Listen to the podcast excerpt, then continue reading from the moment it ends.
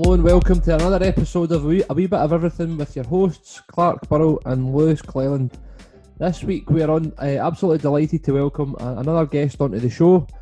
As always, if you see it on Instagram at a wee bit of everything podcast or Twitter at Burrow under slash Mister or at Cleland Lewis 94, we would appreciate appreciate it if you could give us a share or a retweet as this helps us reach other people as well. So, Lewis, we're excited to have another guest on the show to talk talk through uh, some formative assessment. Would you like to give us a wee bit more information on what's coming up? Absolutely, Mr. Burrow. The tables have turned this week. My turn to introduce a guest. We've got Menno Slingerland, who is a physical education teacher, educator, and researcher in the School of Sports Studies at the Fontys University of Applied Sciences in the Netherlands. He holds a PhD in Human Movement Sciences from Maastricht University. Before starting at Fontys University, he worked as a PE teacher in secondary school. His teaching and research interests mainly focus on assessment, student motivation, teacher professional development, and teacher education within the context of PE.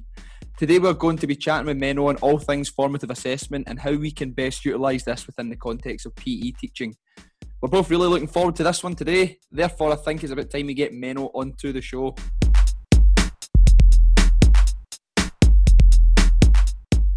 Hi, Menno. Welcome to the podcast, and thanks a lot for giving up your time tonight to share your experiences as a, a lecturer and on assessment. Kind of what the topic of the, the podcast is going to be. How are things with you? Uh, well, first of all, thank you for having me on this podcast. Uh, really nice to uh, to receive this invitation. Um, Pleasure. Things are fine. Um, as we talked about a little bit before this, uh, there's a lockdown at the moment, so ch- challenging mm. times. That's for sure. Yeah uh, not so much personally, but uh, in university teaching, it's uh, it's really challenging.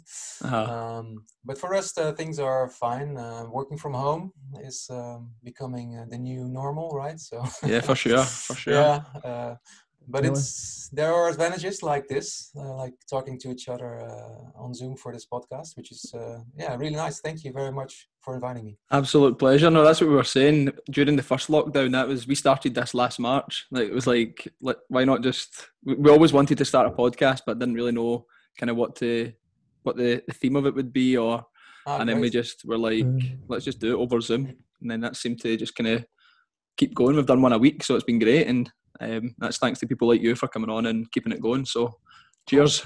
It can get us through the lockdown, isn't it? Like doing a, a podcast each week. That that the yeah, football sure. and that and the football for me anyway has been getting me through lockdown. I just hope yeah. they don't. I hope oh, they don't take the football away from us. You you you'll be um, familiar with Wim Hof, Menno. Uh, Van Hof. Wim Hof. He's the Dutch guy that does the cold water therapy, the Iceman. Oh yeah, him. Yeah. Oh yeah, yeah, yeah, yeah. yeah. Oh yeah, um, yeah. We've been doing a lot of that during the lockdown as well. Oh really? The, the cold water stuff. Yeah, it's been brilliant. It's been amazing. The um, benefits have been brilliant. Where where are you doing that? Around the house or? Uh... The river. The river, right? Yeah. Oh, I didn't think we'd be doing it during the winter, but it's kept going like the podcast. So. Ah, okay. yeah. Yeah, so, Lewis bought um, and Lewis bought a. In fact, they got a, a wee paddling pool for his Christmas. he's got a he's got a paddling pool out the back that he goes in every morning. Need to break the ice. Right. So we'll, we'll get going then, Menno. So see before we get into the, the, the, main questions, could you give us and the listeners a little background information on your career today? We've kind of touched on it briefly at the start, but just um, a little more, I guess. Yeah, sure. Um, well, I was educated as a PE teacher um, in The Hague, uh, The Hague University. Um, so in the Netherlands, we have six uh, PET uh, universities. Um, and one in The Hague uh, was the one where I was uh, uh, educated as, as, a PE teacher. Um, in the Netherlands, it's four-year bachelor um, to become a PE teacher. Um, and when I finished that, I did not become a PE teacher immediately. Uh, I decided to uh, do a master's studies uh, after that, which I did in the north of our country in, uh, in Groningen, uh, which was human movement sciences. Um, but I did a specialization in, in sport pedagogy uh, there. Um, and it was only then when I started teaching PE. So um, initially, I wanted to uh, to get into uh, research um, after this uh, human movement study, um, master study. but I decided uh, it was was better would be a better experience for me to just start teaching, which I really enjoyed, by the way. Uh, so I went back to Rotterdam, where I'm from originally, um, and started teaching there for a few years. Um, and then So, um, so you're big Feyenoord fan? I am, yeah, yeah. Which, yeah, apart from the lockdown, are quite challenging times as well. So Have you still got Dick Advocaat as manager? he is, yeah. Oh, yeah, oh, yeah. You, Yeah, you know him, of course. Rangers, Yeah, yeah. He, yeah. he was in in Glasgow, right? Yeah, he was Yeah. Glasgow Rangers, For the Rangers. Yeah, yeah, Yeah. yeah. Yeah. Well, I'm not a big fan. You know, it's just it's a good coach and all, but um, Very old fashioned. he's, he's he's not. Yeah, he's not very. It's not the most innovative coach you would Mhm. encounter uh, Mhm. in the Netherlands.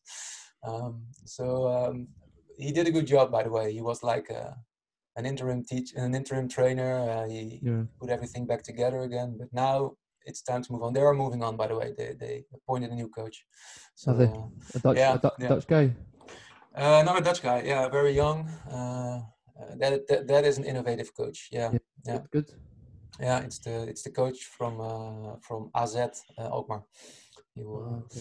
so hopefully uh, he will br- he will shine some light on into Rotterdam uh, very soon. But at the moment, it's it's not Mm-hmm. it's not good. It's not good. But anyway, yeah. Well, So, well, yeah. hopefully, well, hopefully Rangers draw Feyenoord again in Europe one day, and we can, Ah, that's brilliant. Yeah, yeah, try, yeah, try and yeah. beat, try and beat you again. Yeah, yeah, yeah, yeah. yeah. Well, I just hope that we could uh, go into the stadium again, right? So, Yeah, uh, that, would be, sure. that would be the first victory for everyone of us. Yeah. Yeah. Um, so where was? Oh yeah. Um, so I went back to Rotterdam to teach, um, which was really good. Uh, I taught PE in two schools, two secondary schools, uh, for a few years, and then I got um, uh, then I applied for a job at Fontys, actually, which um, was a PhD position actually, um, which was pretty uh, special because Fontys is a I don't know if you have this distinction between uni- universities, but we have, have we have like the classical universities, um, and we have universities of applied sciences, which are more practical in nature. Also, the, the research part is much more uh, practical. Um, but they offered a PhD position uh, at their P- Peat Institute, um, which I got. Um, and then, uh, yeah, I started to, to do this PhD um, which was a research project on um, uh, the contribution of physical education to physical activity.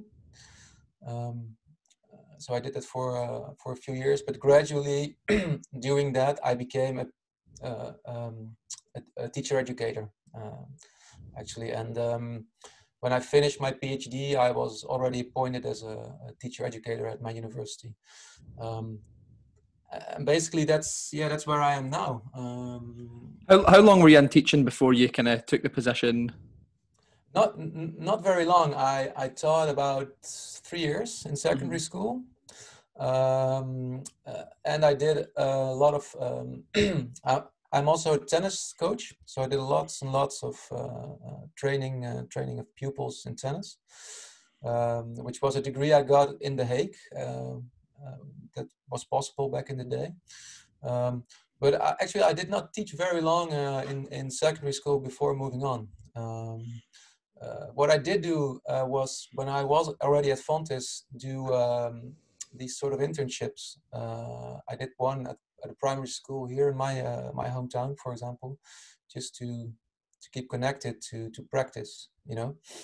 Um, but yeah, that's that's where I'm, where I am now, and um, to give you uh, like a view of, of what my job looks like, I'm uh, I'm doing about two days of research. Uh, well, dur- during a week, but it's never like that. But um, and and the rest of the days I'm teaching or developing our curriculum. So that those are basically the things that, that I'm usually uh, busy doing. Decent. Thanks for that. Then sounds like you've got a, a, a good bit of experience in kind of in teaching and obviously teacher educating as well. So that's good. You know, sorry, just uh, see, see, is, is tennis got a big part in the curriculum over there, like um, in school, in the primary school? Is it quite a big? Because I know we went to we went to Brazil. Remember, Lewis and Carlos was right on the tennis as well. The guy we met over there, and I think it was a big part of the. curriculum. curriculum in school. Yeah. in Well, it's not it's not so much tennis, but um, what is part of the curriculum or should be part of the curriculum, I, I, I should say, uh, is our racket racket games. Yeah. Um, uh, or or hit, hidden wall games is what we Mhm. call them, I guess. Yeah. Uh, so it could be tennis, but it could be volleyball. It could be it could be anything that, that bounces between uh, players. Yeah. Um, maybe with a net involved, but um, um, but actually, uh, what I see in schools is they they teach tennis, but they do it very occasionally, like one or two, just to try it out. Um, Yeah, I would say we're the same here. It's not A lot like of sh- short short tennis as well, like with the, the foam ball and the Exactly. Yeah. Yeah, yeah, using different sorts of rackets and balls, and uh, yeah, yeah, yeah, That's easier to play for me. I'm hopeless at tennis. yeah, I, yeah. I don't know what to say. Uh, Bigger. no, no, but considering Andy Murray's like the, one of the best uh, tennis players, you'd think there would be a bigger focus here, wouldn't you, Lewis? yeah, yeah, yeah, I- for sure.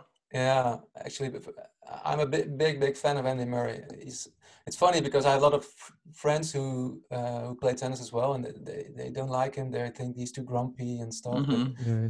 I, I think he's brilliant. Yeah, the He's way very he. determined. It's hard to beat. Yeah, yeah.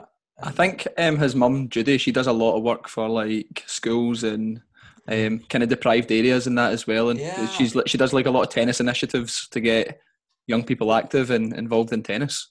I guess so. Yeah, I saw a documentary once, uh, which uh, in which she, yeah, she was clearly doing lots, lots of stuff like that. Yeah, brilliant. Yeah, yeah, great. Yeah, She seemed to be to, to be pushing it. So what's the national sport over there, Menno? What's the is it football? The national sport in Holland? Yeah, yeah, it's football. Yeah, Is it? but t- tennis is good second, I think. Is Maybe third. I don't know. Field field hockey is very big here as well. Hmm. Um, but yeah, football is yeah, it's number one. Yeah, Yeah, I think that's the same here. Just like kind of, you don't get much time for tennis. Yeah, no, football just takes over, doesn't it? Uh, what's what's good here is that there's lots and lots of tennis clubs, uh, which are really low low key, low profile. Yeah, anyone can join. You know, it's it's so it's a popular sport, uh, especially now in the lockdown because uh, it's about apart from running, it's it's the only sport that's possible to do. Uh, I suppose, Uh, we can still play tennis one on one, but uh, yeah, yeah, it's cool. Decent. Right, so kind of moving on to some assessment related questions then, Menno, kind of what the, the podcast is going to be about tonight. During a webinar I recently attended, um, you spoke a lot about the concept of feed up, feedback, and then feed forward.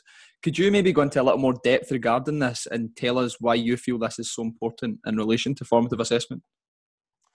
Yeah, sure. Yeah. Uh, well, actually, I think the question um, is about like going into formative assessment because the the things that you mentioned, feed up, feedback, feed forward, um, are actually elements of formative assessment, very important elements. Um, but maybe just to go, just to rewind a little bit, uh, because you you're mentioning the the webinar, uh, which I did um, with uh, Shirley Gray and Andrew Horrell, um, and actually the um, like the starting point of this webinar was uh, the AIESEP statement, uh, the position statement on assessment. So um, I don't know if you're familiar with AIESEP, the the the the, the organization in AIESEP. All right, yeah. Um, it's it's actually it's it's the some sort of the world organization for PE scholars. You could I think that would sum it I up think I've best. seen it on Twitter. Yeah, it, it- it's a really it's really interesting uh, network of scholars uh, a- and PE teachers. Um, and what they do is um, they ha- they they have um, uh, yearly conferences. There was one in Edinburgh uh, two years ago.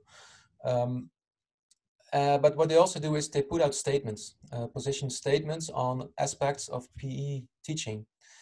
Um, and um, me and my colleagues thought it would be a good idea to have this statement on on assessment.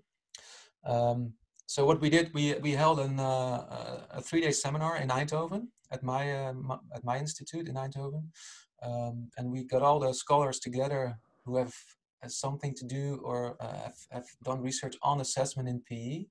Uh, we collected all these opinions and this and this data, and we wrote a position statement on on assessment. And when we put that out, um, we got um, well various uh, uh, invitations to for webinars and well podcasts like like this. Mhm. So just just a little background on on on how this topic came about, um, which is uh, well yeah it's it's it's something that's been um, we've been doing that for a few years, but uh, it's finally out the position statement, and uh, um, I would encourage everyone uh, listening to this podcast to to to read it. Yeah, it's out in multiple languages, by the way. Mhm. Um, so back to your question. Um, so y- you're basically asking me, um, yeah, what is what is formative assessment? Um, and I think um, uh, what you should know about formative assessment is that um, there's formative and summative assessment. I, I think you're familiar with summative assessment, but Yeah. just very briefly, like summative is like the end point of learning. You provide a grade, uh, and and th- and that's it. And then you move on to the next module, lesson series, or whatever. Um, but f- formative assessment is ongoing, uh, so it's always it's always happening. Um, and the three aspects you're, you you are mentioning, feed up, feedback, feed forward, are uh, like the aspects of formative assessment. So feed up um, basically means that uh, as a PE teacher, uh, when you develop your lesson, the first thing you will uh, you will start thinking about is your your learning objective. So what do you want your students to learn? Um, but also, what would success for these students look like? So what are the, the criteria for success? Uh, what do I want to see uh, at the end of three, four, five, or ten lessons in a certain module? Um, um, and to uh, communicate this to students, for example, in the first lesson, uh, and you can do this in various ways. Um, that is feed up, um, and it is something uh, that is often overlooked by teachers. Uh, so, um, for example, the lesson objectives, or sorry, the learning objectives they have, they are implicit in, in terms of explicit. They, when you ask them, they know what they're teaching and where they want to go, but they did they, they haven't really thought it through. So the success criteria are not really clear. Um, and only if your feed up is clear, we think then you can provide effective feedback. Mhm. Mhm. Um, and feedback and formative assessment basically means to um, to to to provide information to your students of where they are right now. So um, these are the success criteria. This is what you can do right now.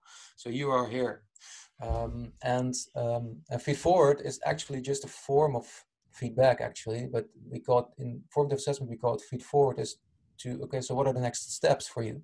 Mhm. um, to reach these success criteria uh, in, in a certain way.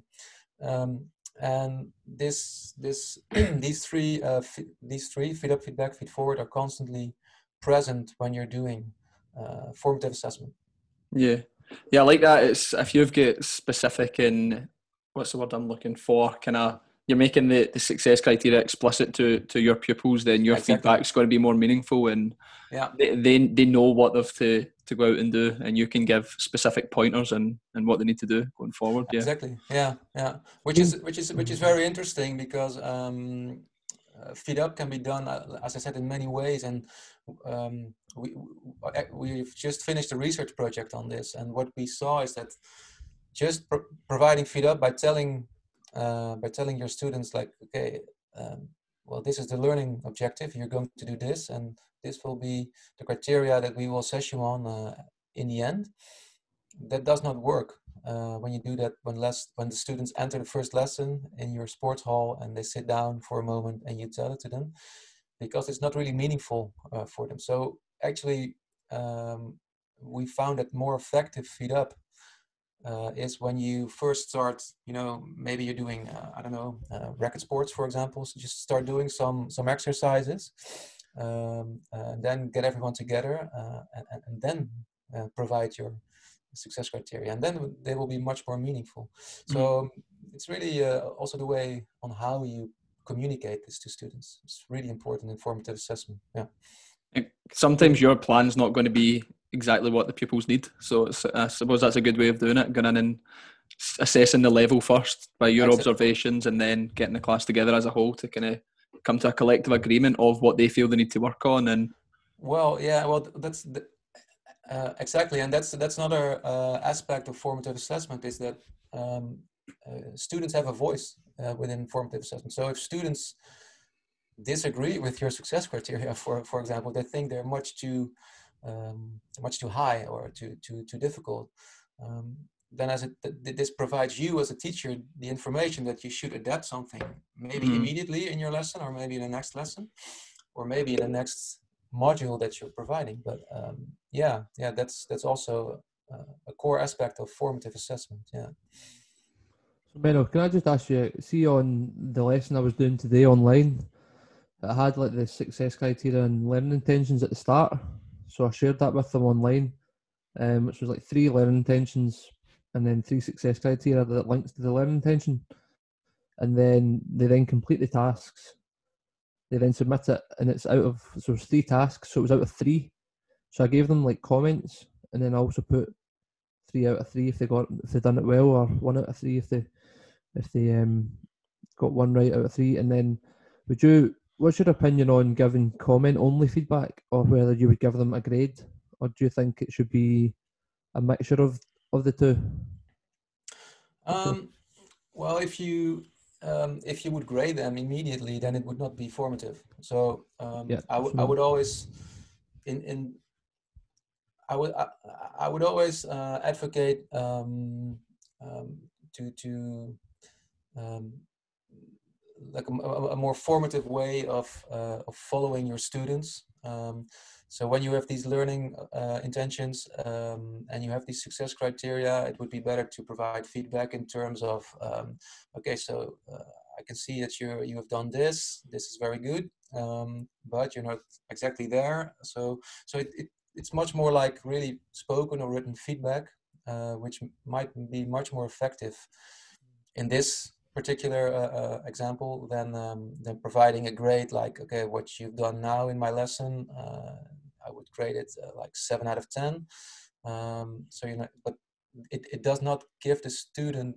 a lot of information because you know but what should I do next would be the next question for the student Yeah. Yeah. Because sometimes I feel. I remember, I remember writing an essay about this in at university, and it says don't only give comment only feedback. Don't give them grades because then they just look at the grade and don't look at your comment.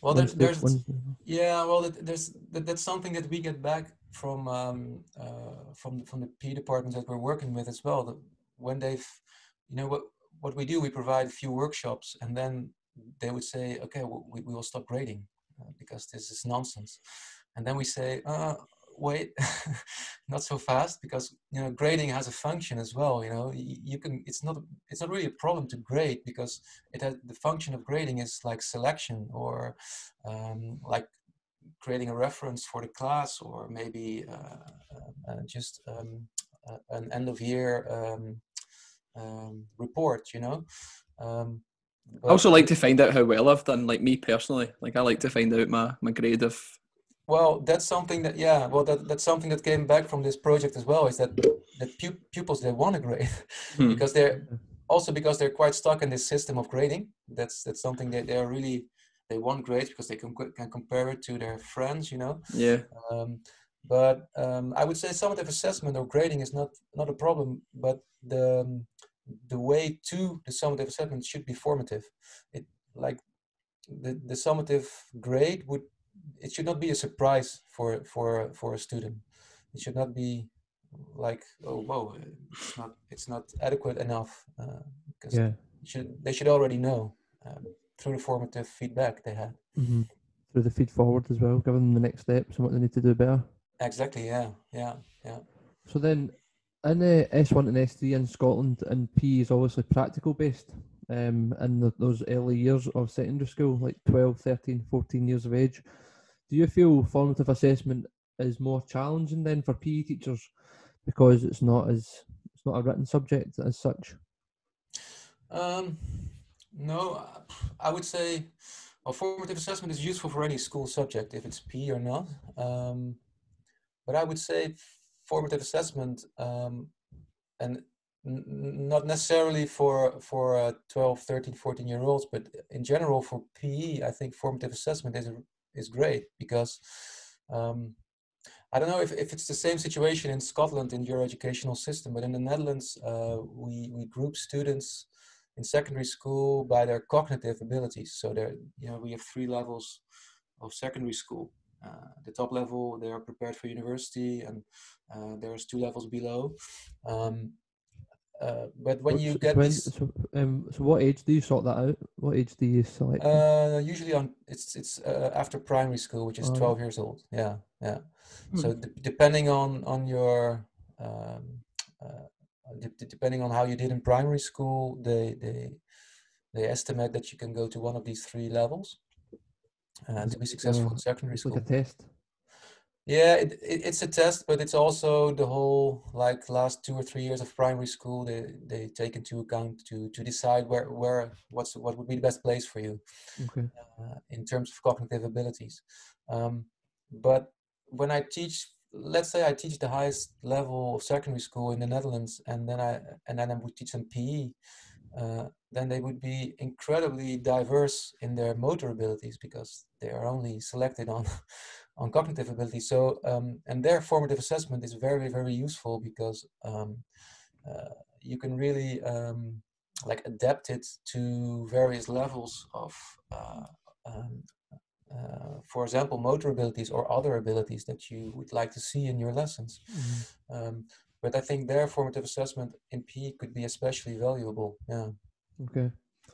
So, so then, what would you say, or what do you feel are the most effective formative assessment strategies to incorporate within a P lesson? What would you say there?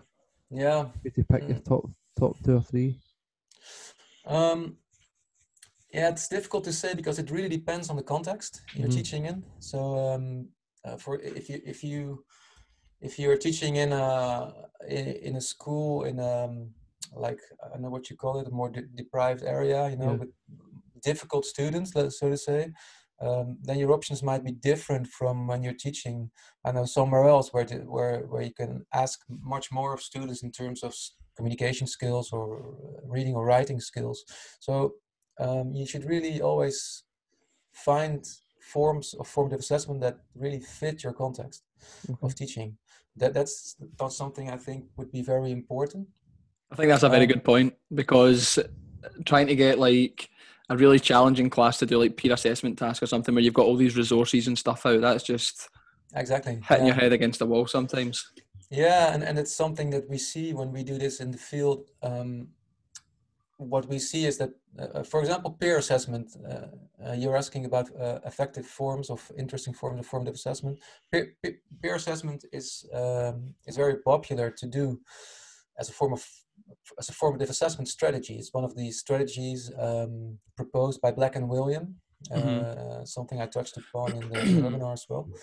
Um, uh, and it's like um, it, it's when students become um, each other's learning resource um, and PE teachers tend to think um, this is really simple so I, you know I just give them like a rubric um, and the students who are waiting before they're, they're playing they can observe and they can uh, they can tick some boxes and then they provide feedback to the ones they observed. And this is formative assessment. And it is if it works. But students find this extremely difficult um, and sometimes it's because of the success criteria that are much, much too complex or too many. Um, but providing good feedback uh, is difficult you know it's especially in sports and pe Especially for a young person as well to actually think of real specific, high quality feedback that that that Exactly, the yeah. partner needs. It's Yeah. yeah It's you have to make it really you, you have to make it really small and simple and I feel like giving them like something that they're looking for within the performer, like a set teaching point or something like that, that they need to visit, so they have a focal point for what they're observing, rather than Mhm. saying give them Yeah. two positives and one negative of their performance. That's so vague. Yeah Yeah. exactly They're, yeah, they're yeah. never going to give you anything back from that. Yeah, yeah, or you, you could also help them by just by putting the, the feedback options already on the assessment form, for example. You know, you, they could just pick one. Yeah. Uh, that's a, that, that that's that, that's a possibility as well. What one one form of formative assessment that would be uh, possible anywhere, I think, is active reviewing. Um, it's which is really simple and basically it's only uh, like when you're teaching your classes. It's it, could- it could basically be asking uh, after a certain certain exercise or a certain game, like uh, uh, uh, what this or that did it went well or not, and and students just reply with thumbs up or thumbs down, for example. So this is already formative assessment because one of the important functions of formative assessment is that it provides you as a teacher um, with information uh, about your students. So you can adapt your lessons or you can better support your students.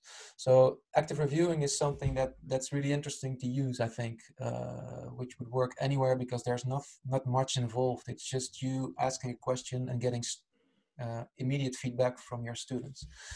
Um, and you can do this in many ways, of course, but uh, yeah. You, just ask them their opinion on the practice of the game. Yeah, for example, yeah, but it yeah. could be it could be on anything. It, preferably, it's related to your learning intentions, of course, mm-hmm. the questions that you're asking. Um, but it's it's you know it's sort of self-reflection for a student, uh, but at the same time, it would be it would give you important information on, on you know how's this how's this going? Is is this should I continue use, doing these exercises or these uh, uh, these these these game forms, or should yeah. I adapt something? Yeah, yeah. So see, see in terms of having 30, 30 pupils in a class with all mixed ability level, when they leave that class, do you have any sort of formative assessment so you would know what level they're at? Is it like over and above the active reviewing? Do you do any sort of how would you know where every kid is working at? I suppose that's a challenge, isn't it? yeah. So, so what you're asking is uh, if you would do sort of formative assessment with large classes, actually, yeah. or um, yeah, it, it, it is a challenge, and um, actually, we, we, are still, you know, it's an, it's an ongoing like uh, search for what's the most effective uh, form. Mm. Um, yeah, we, we've we've started this uh, research project uh, one year ago, uh, which is now uh, finished um, with these PE departments, and there's a lot of interesting information that came out of that. Um, and th- this was exactly the question, one of the questions that that that the teachers asked. You know, you know, I have 30, sometimes 32 pupils in my class. Um, uh, yeah, you how am supposed to manage all that? Yeah, I'm so, and and you know, not I, even it's, it's not even manage it. It's being able to record it. Like, how can you record it and then see, like, keep yeah, it in well, your mind yeah. and without I, dealing I, with loads of little post-it notes and and all that. You know, it's must be an app out there. Well, I, I remember vividly uh, one um, uh, one teacher that, that said to me, you know, yeah, I really want to do this like this peer assessment um, uh, uh forms with my with my pupils, but I don't want the paperwork. Uh, I, am going home uh, after I taught my six classes of 30 students with 180 filled in assessment forms. I do not want that. That's not why I became a PE teacher. so yeah, I see. So you know, you should you should maybe try to make it simpler or maybe um, do it much less frequent. Um, but at the same time, it's it's the sometimes it's the only way to really um, uh, you know to really get the information from your students on how they're learning, what they're learning. So um, uh, yeah, there should be a balance, I think, uh, between these two. But it is possible, and I think digital technology um, uh, might be, you know, it's, it's just developing. Uh, we have one one example uh, in the Netherlands that is really really interesting, uh, which is called the Sportfolio app. Um, yeah, these kind of um, uh, uh, digital digital options might be the way to go here. I think. Yeah, yeah. I've, heard, I've heard of a lot of good apps. Um, one called Sims where you take it into the changing room, and you do your register on it, and every pupil's got a profile on it. It's meant to be really yeah successful. Um, so see, see in terms of this, this question's maybe off the script, but if you've got like a class of university students, how would you formatively assess like a high level of high caliber of, of students? Would you do that? How would you do that online? Because that would be good advice for teachers who are working online now. How would how do you do that? Uh, so when you're uh, uh, referring to um, uh, to teaching university students, for example, or, yeah, how, or yeah, how do you formatively assess where they're at online? Um, well, that's a good question, actually. Um, what what we are doing? Well, I'm actually in the middle of a, um, uh, a second year bachelor module on assessment. uh, it's it's it's uh, in the, it's it's last two weeks. Um, Formative formative, formative assessment, of course. yes, practice what you preach. yeah, absolutely. Yeah. Um, no, but what they're doing is uh, they're, they're basically designing um, uh, a um, well a full-on uh, assessment for their uh, internship school, um, and um, formative assessment, uh, especially now, is really important. Uh, so what we're doing now is, for example, we're trying to um, uh, to to well, what we want, what we really want to know is so where are you at in your in your learning process, and where are you at in developing this uh, this end product of this module. Um, so we are uh, we are visualizing it so they could just fill in your i'm here so we can see okay you are behind you are way uh, way in front and so we can act on that that's one thing um, and online it's a little more difficult but what we're doing as well is we have extra like feedback moments so uh, we can we speak to small groups of students mm-hmm. um, that, that's one thing i think online is really important because talking to a whole class and uh, trying to be formative does not work. Yes, it should yeah. be like five or six students at a time, and maybe for a shorter period of time. Um, but that's something we try to do to, um, you know, to, to f- from our perspective to pro- to provide our feedback and feed forward to them, yeah. uh, and for them to, you know, to to just uh, be able to ask their questions uh, to move forward in their learning process. Mm. Yeah. Thanks, Menno. That was really helpful. Thanks. You, you kind of covered some of the, the barriers there when we spoke about classes of 32 and um, obviously the assessment of your plan needs to be relevant to your, your context. So if you you live in like a, a, deprived area or you teach in a deprived area and the, the behaviour's not perfect, um, that obviously has its own challenges and the, the kind of types of assessment that you use. But do you know, like, would you say there's any other kind of barriers for teachers when using effective formative assessment? Like, do you can you can you think of any that you've kind of encountered or things that teachers tell you? Um, that that like prevent them from using a formative. Yeah, I, I, I, don't know, like from using it like effectively, like as opposed to it just being a kind of integral part of their teaching, without it being yeah. something over and above. I guess is what I'm trying to ask. Well, one thing, um, uh, one thing that's really important, I think. Um, oh, it's my Oh, sorry. Uh, uh, one thing that's really important, uh, I think, is you know you need, you need to realize that if you if you if you if you want to start doing formative assessment, you need to invest time in it. It's not something that's that's that that you will do you know that you decide now and and and tomorrow morning you you will do uh, like a formative. It's really something that you need to need to do. You need to read about it. You need to experience it. You will fail many times uh, and you will be frustrated probably.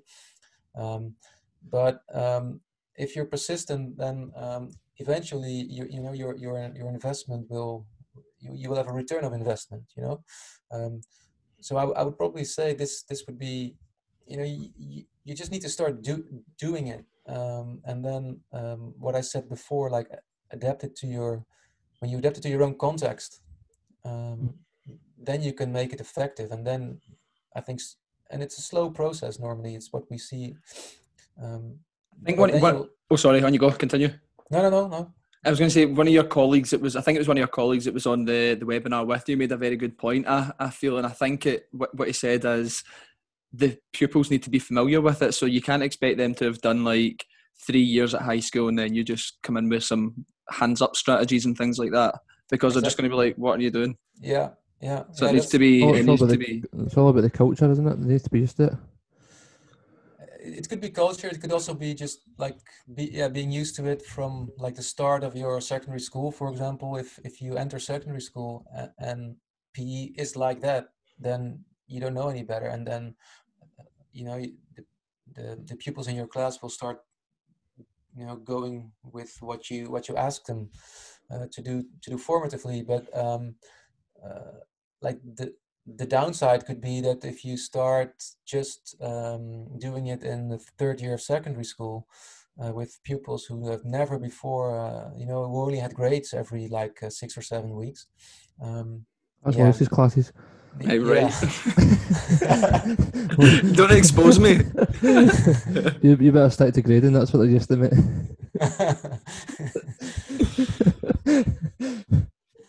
but yeah, well then then it's another story. But, yeah. yeah. yeah, Always the same. Just for my information, are you are you both you're both PE teachers, right? Yeah. Yeah. Uh, yeah, we're both fr- both friends as well. and friends, uh, and you're not te- you're teaching at the same school. Or Different, No, I don't, think, I, don't think, I, don't, I don't think that would work. that would be too much. no, that- a podcast a week's enough for me. All right. Yeah. Yeah. We've got two this week, so Yeah, no, dou- doubling down. okay. that's great. Well, No, I think I think it would be good if we could, could teach together, but we'd need to make sure that we focus as well. yeah. Yeah. no, no, definitely. Um, no, what I was, uh, I was going to say, like, I sometimes when I'm like kind of going through my plenaries or whatever at the end of my lessons, when I'm kind of consolidating what I've gone through in my classes, and perhaps doing like a formative assessment strategy where I'm trying to assess like holistically where the full class is at by giving them like a self-reflection task to do. Like sometimes I'm like, I've hit the nail on the head with that. It worked so seamlessly, and then other times it's just it feels a bit rushed or it, it, it just doesn't seem to have to have worked the same. So I think um, giving yourself enough time to do it as well. Like sometimes I feel like I'm trying to give the kids enough like physical activity time, and then I'm Yeah. you sometimes maybe rush through it at the end, or Yeah. um, Well, that's that's certainly that's a really interesting point um, because one thing that we also like advocate is to you know provide room for improvement to, to your students because what we see at least in the Netherlands um, I see examples where where PE teachers are doing like three lessons of basketball and, and lesson three or sometimes four is a grading lesson. Um, you can really ask yourself if if that's fair to a, to a, to a pupil um, so something that, that you could also do, especially in games, is to, um, for example, um, uh, when you're teaching invasion games and you take like football and field hockey and I know handball or something, um, which are basically um, which are based around the same tactical ideas. You know, uh, if you, you probably heard of teaching games for understanding, which is based upon this idea. Um, and then you could, if you assess these tactical skills, um, then um, you could, for for example, first teach us uh, teach a unit of soccer or, or football. Sorry, um, we're not in America, right? yeah, Um, that's all right. That's all right. We'll let you away with it. Yeah, yeah. yeah. She was at rugby, right? Um, but um, but then you could teach uh, like a unit of, of field hockey and, and assess it formatively, and maybe only uh, in the last unit where you give students a choice uh, on which they want to show their skills to you uh, summatively. Uh, they could choose if they want to do football, hockey, or handball, but you're still um, like grading the same thing. For example, uh, coming into a scoring position or um, uh, uh, freeing up uh, space for your um, to to pass the ball. Uh, the, these kind of learning intentions. So um, that's another uh, um, uh, aspect. It's not per se formatively, but you can use formative assessment in this kind of um, uh, way of teaching Mhm. um, to provide much more room for improvement for your students. Yeah, yeah. Yeah, I think for me it's all about that improvement. Like, I I, I try not to, to worry too much about always recording it, like because as long as you are trying to make each individual better and getting more one to one feedback, hmm and as long as you know where they're at, it doesn't always need to be recorded, does it? And you mean with recording that they actually write it down, or that Yeah. you are writing it down? But even like for reports and stuff like that, to you know, so you've got like accurate accounts of what every where every student's at for every sport or activity that you've gone through and every piece of learning. Yeah, but you certainly sh- you shouldn't overdo it. You know. No. I know, I know. Um, um, but I, but but I would say it, it it it is useful to record things from time to time, or to let students record things from time to time, and uh, but you should really start simple and small uh, with really simple formative uh, tasks um, because it will give you sometimes another view of of yeah, uh, of development uh, and, and and the learning process the your students are in. Yeah. I think I think I'm- what I'm going to do off the back of this is do like a, a Google survey for Mhm. some some pupils in my, my class just to see how it's going online. Maybe Yeah. just pick a few questions on things that we could do better. Yeah, it's a really good idea. Yeah, yeah. Just like it's it's also it like a yeah reflecting on on what what are you doing, what are they doing, uh, what's Yeah. working, what's not working, what could be better. Uh, that's that's that that is for that you're working formatively if you do that. Yeah, yeah. Good idea. Thank you. well, I guess that um, kind of leads us nicely on to the, the final question, which we ask all of our guests, Menno. So, in your opinion, what makes a high quality teacher? Um, yeah, yeah, that's that's yeah. you could you could talk for a few days on that, but um, well, I think you know first of all, I think you should recognize that teaching is just super complex. You know, to, to become, I don't know if you ever become like, you, of course you become a good teacher, but you never, you're always learning. I think I'm still learning. Um, so it, it it'll it'll take years to become a high quality or a good teacher, I think. But one thing for me that sets um, some teachers apart from others is teachers that are um, um, that, that really have a drive to improve themselves and their teaching, um, that are really actively pursuing um, uh, the fact that they want to become a better teacher. Um, uh, so they're really investing time in it. They are uh, reading more than the average teacher. They are um, experimenting within their classes, uh, but they're also doing this, for example, like uh, uh, in, in, an, in an action research kind of way, you know. Um, and uh, for me those are the teachers that um, yeah that are that are the teachers that really reach new levels uh, sometimes in, in my experience at least yeah mm. yeah that's definitely been a common theme with that answer as well just that kind of you're never the finished product yeah, yeah, we've, actually, we've actually got a, a podcast coming up about practitioner inquiry next week. Oh, nice! Is that, is that a big thing in, in Holland? Because you're talking about that continual improvement. That's obviously action research. So yeah, well, I wish it was a big a big thing. it's not. It's not at the moment, but um, we are we are educating our our bachelor students in a very different way than like the PE teachers that are in schools right now. Um, so we, we really want to give them this uh, notion of you know you should acquire your own practice to mm. to innovate constantly innovate and to put new things uh, into your curriculum. Um, but it's in, in, my opinion it's in, at least in the netherlands that's not happening. It is happening of course there are there are fantastic schools and PE departments who are doing great things on on all kinds of levels assessment as well. Um, but in general i think it could be much much better i, I don't think pe is the mo- is the most innovative school subject out there uh, at the moment. Um, I think in Scotland it is, but I think we could do better at connecting it together and sharing practice. Sharing practices, yeah. I don't yeah, know what yeah. it's like in Holland. Is it is everyone pretty open there, or is it each school to their own? Um, I think yeah, it's it's it's it's better. It's it's better than it was. I think. Um, it's uh, you know we, we have this national PE um, uh, magazine uh, where basically every PE teacher can publish in, for example. Um, there are uh, multiple uh, like social networks for PE teachers, which are there are some that are quite popular uh, as well, where, they, where practices are shared, uh, etc. Um, so I think yeah, that's yeah, we, we could make up our own magazine, Lewis. a, wee, a wee bit of everything magazine. Well, maybe the next step. yeah, exactly. That's it. That's our feed forward. Yeah, yes. there yeah, we yeah, go. Yeah, Never thought. great, way to, great way to finish that one off. right, uh, Menno, we've got a quick fire round of three, which we ask all our guests. Um, so it's three quick questions. Um, so I'll ask. I'll get. I'll get started then with question one.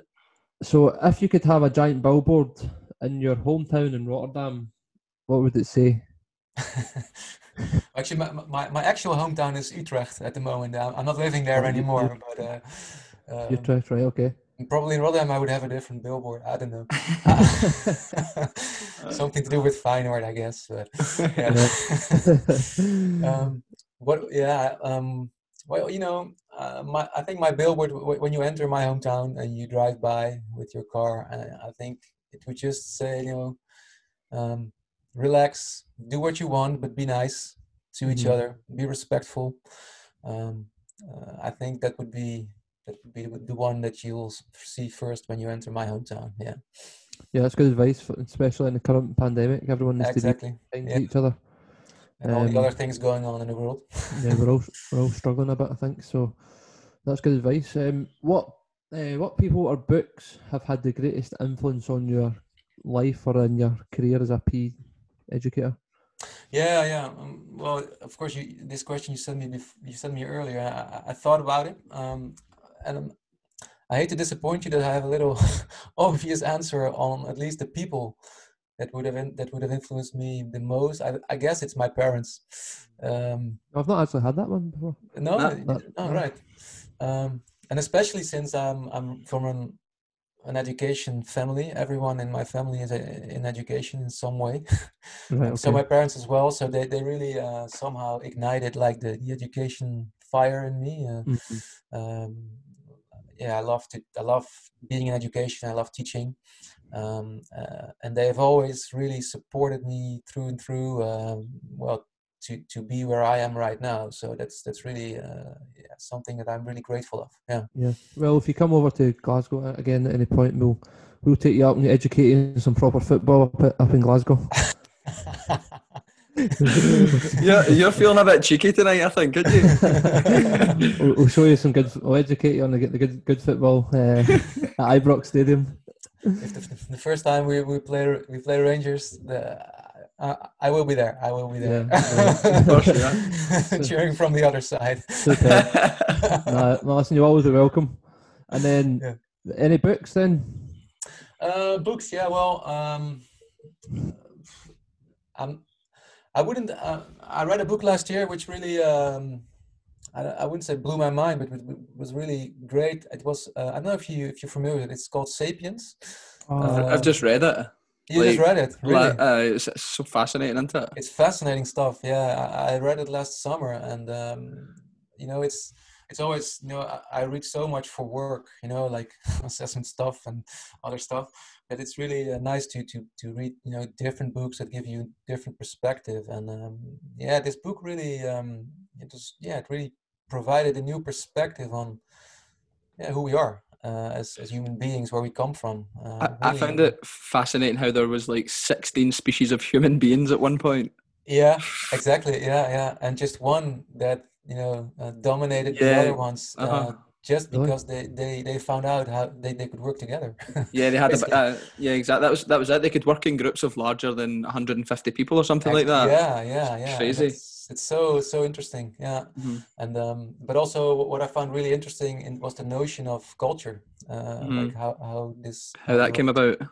Yeah, yeah. No, you- you- why do you feel Scottish and why do I feel Dutch? You know, it's Yeah. so so such interesting stuff to, especially you know with all these things going on in the world in in the United States and other countries uh, with with these crazy leaders. Uh, you know, uh, It's absolutely yeah.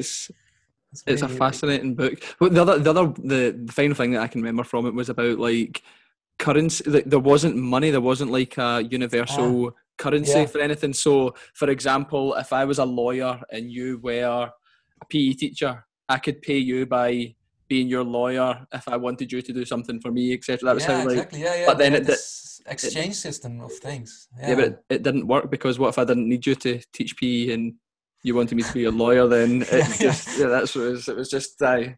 I, yeah, I, I was- guess I guess I guess it was because society became so complex that it just didn't work anymore, and, and Yeah. they kind of invented money Mhm. uh, at that moment to. Well, I yeah. suppose you still got you still got that exchange, but maybe not as prevalent Yeah, sure, of because course. mon- yeah. cause, because still- money money's in the way. But you some sometimes get like exchange as in learning from each other, don't you? Oh yeah, that's an interesting take on that. Yeah, of course. Yeah, yeah, yeah. Exchanging knowledge, yeah, yeah, knowledge. or experiences. Yeah. But you're, you're right with the, the crazy leaders though. That like they just polarize people, don't they? And yeah, exactly. Yeah, yeah, yeah.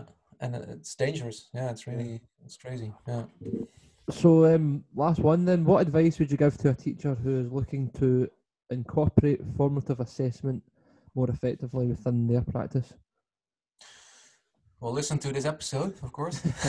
Step one. Step one. listen, to, listen to a wee everything. So I think that's the starting point. uh, uh, but you know, I think, yeah, I could give multiple, you know, tips, um, uh, multiple advices. But uh, I think you know, start small. That would be really, really uh, important. Just start small, maybe one class. Just start experimenting. Start like you know, if you're talking about. Uh, acquiring uh, action research in your own uh, uh, uh, school, you know, start doing this. Um, uh, develop clear learning objectives. You know, work from learning intentions that are clear for uh, you and for the students to understand. Um, to keep it simple in the beginning. You know, if, if you if you do not like the paperwork, you know, the, don't do the paperwork. you know, find other ways. Do active reviewing, for example.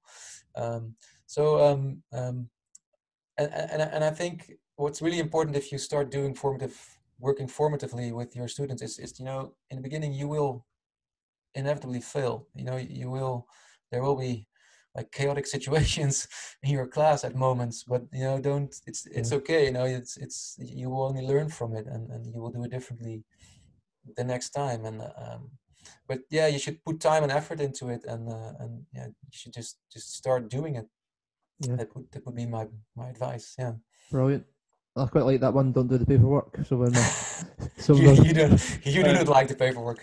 no. When my principal says the next time she says it to me, I'll just remember. yeah, bring that well, one up. well, actually, Menno said. that was good advice on. I think the the one that I've taken away there is like clear expectations on learning intentions because you need to know what you're assessing against. Exactly. I, think that's, yeah. I think that's a really important one. Keep it simple and yeah, yeah. Um, effective. So thanks very much for coming on to a wee bit of everything tonight, Menno. I really enjoyed speaking with you, and I'm sure the listeners will take a lot from it. Thanks. Thank you very much. It was my pleasure. Yeah, yeah. I hope it was informative.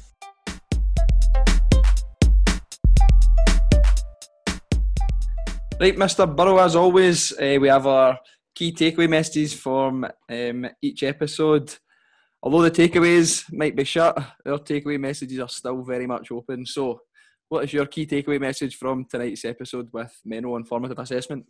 Two minutes, I'm just on the Just Eat app. I'm just typing in Menno Slingerland. Right, there we go. Right, if I was looking at Menno's uh, takeaway menu, it would be very simple.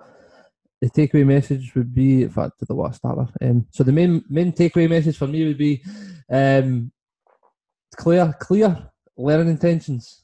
Massive one for online learning as well.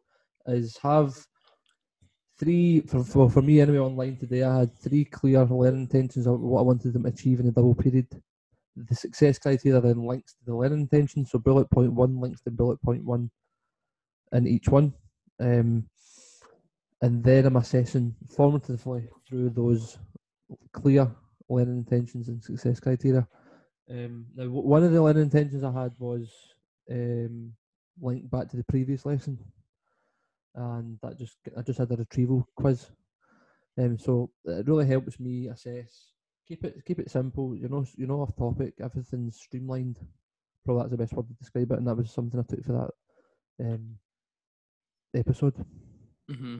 No, I, I, I kind of got that as well, just about making it really clear and specific, because you end up just tripping yourself up trying to. You mm. don't. You don't. If you don't have a focus point, then the, the, the pupils are going to struggle to to reflect or to see what they're actually required to do. So no, I thought that no, was. Um, I think that's a big mistake I made when I was young.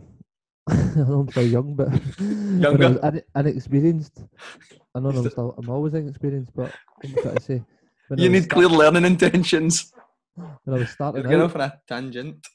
When I was starting out, but I always tried to teach, maybe assess, have all these different strategies running at the one time, like exit passes, hands up, no hands up, whatever it was. Aye, so no, I think uh, a common mistake I made when I was inexperienced in my younger, earlier years was trying to assess so many different things. You know what it's like? You're trying to, you're trying to, you're all over the place with it. So just have a streamlined focus would be. Aye, You're trying to do your best. That's what I think it is. You're trying to try to do everything. Mm-hmm. Sometimes you end up it's not good for your, your own mental mental health as well. Put yourself under too much pressure. So that would be something that I've been guilty of what about you? What's your key takeaway message? Um, mine would be kind of what he said in relation to what the best form of assessment strategies are, and he kind of put it nicely, saying obviously there's not a kind of one size fits all based on your context or what school you're in. So if you're in a school that the behaviour's really good, you can look at doing formative assessment strategies where the pupils are doing a lot of interaction, a lot of peer assessment. You can use a lot of resources because the, the pupils are going to engage with that kind of thing. But um, on the flip side of that, if you've got challenging classes with challenging behaviour, then obviously you're going to stay away from that and keep it more simple, more kind of directive, doing maybe like the the kind of the active review and stuff that he was talking about. Um, maybe it's like a thumbs up, thumbs down, and just little pointers throughout the class. Maybe just going round, trying to get round each individual in the class and getting some sort of feedback from them, as opposed to doing loads of interaction between learners. Um, so I think that was an excellent point. You need to just kind of plan it in, make sure you know what your class is like, and choose the most effective. Oh, I've just broke my pencil. choose the most effective assessment strategy that you think You'll be Um, clearing out the stations covered in your house shortly. that best suits your that best suits your context. So, um, aye, I thought that was a, a very good point and something that you can definitely take forward um, when you're looking to plan more kind of effective formative assessment in your your lessons. No, I think it's quite.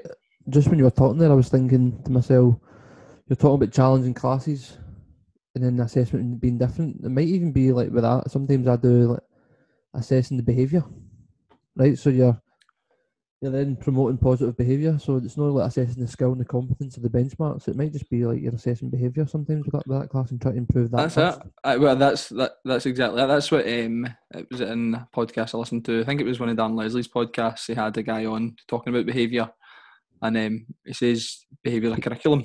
No, teaching it as a curriculum. Aye, if you can't get that right, then you you can forget about your your Oh, exit that's- passes and and Oh. stuff. So, um, Okay, I think that's a, a um, very good point. That guy with the book and running the room. I think I Running the room, yeah, it was an absolutely fantastic Tom Bennett. podcast. Tom Bennett. It was Would recommend. great content. Would would retweet? Would you retweet it? Oh, it would get. I think it has been quote tweeted. I'm Right, sure my- okay. Well, we're getting Dan and Leslie on soon as well, so we're looking forward to that. Yeah, for sure. Right, everyone, thanks for again for listening to a wee bit of everything. We hope that you've enjoyed that podcast as much as we did because we thought Menno brought a different spin on things, um, not just because he's from a different country with a different curriculum, but um, I thought it was really interesting what he had to offer on formative assessment. Hope you enjoy it and uh, have a great week online and make sure you get a break away for the screen time.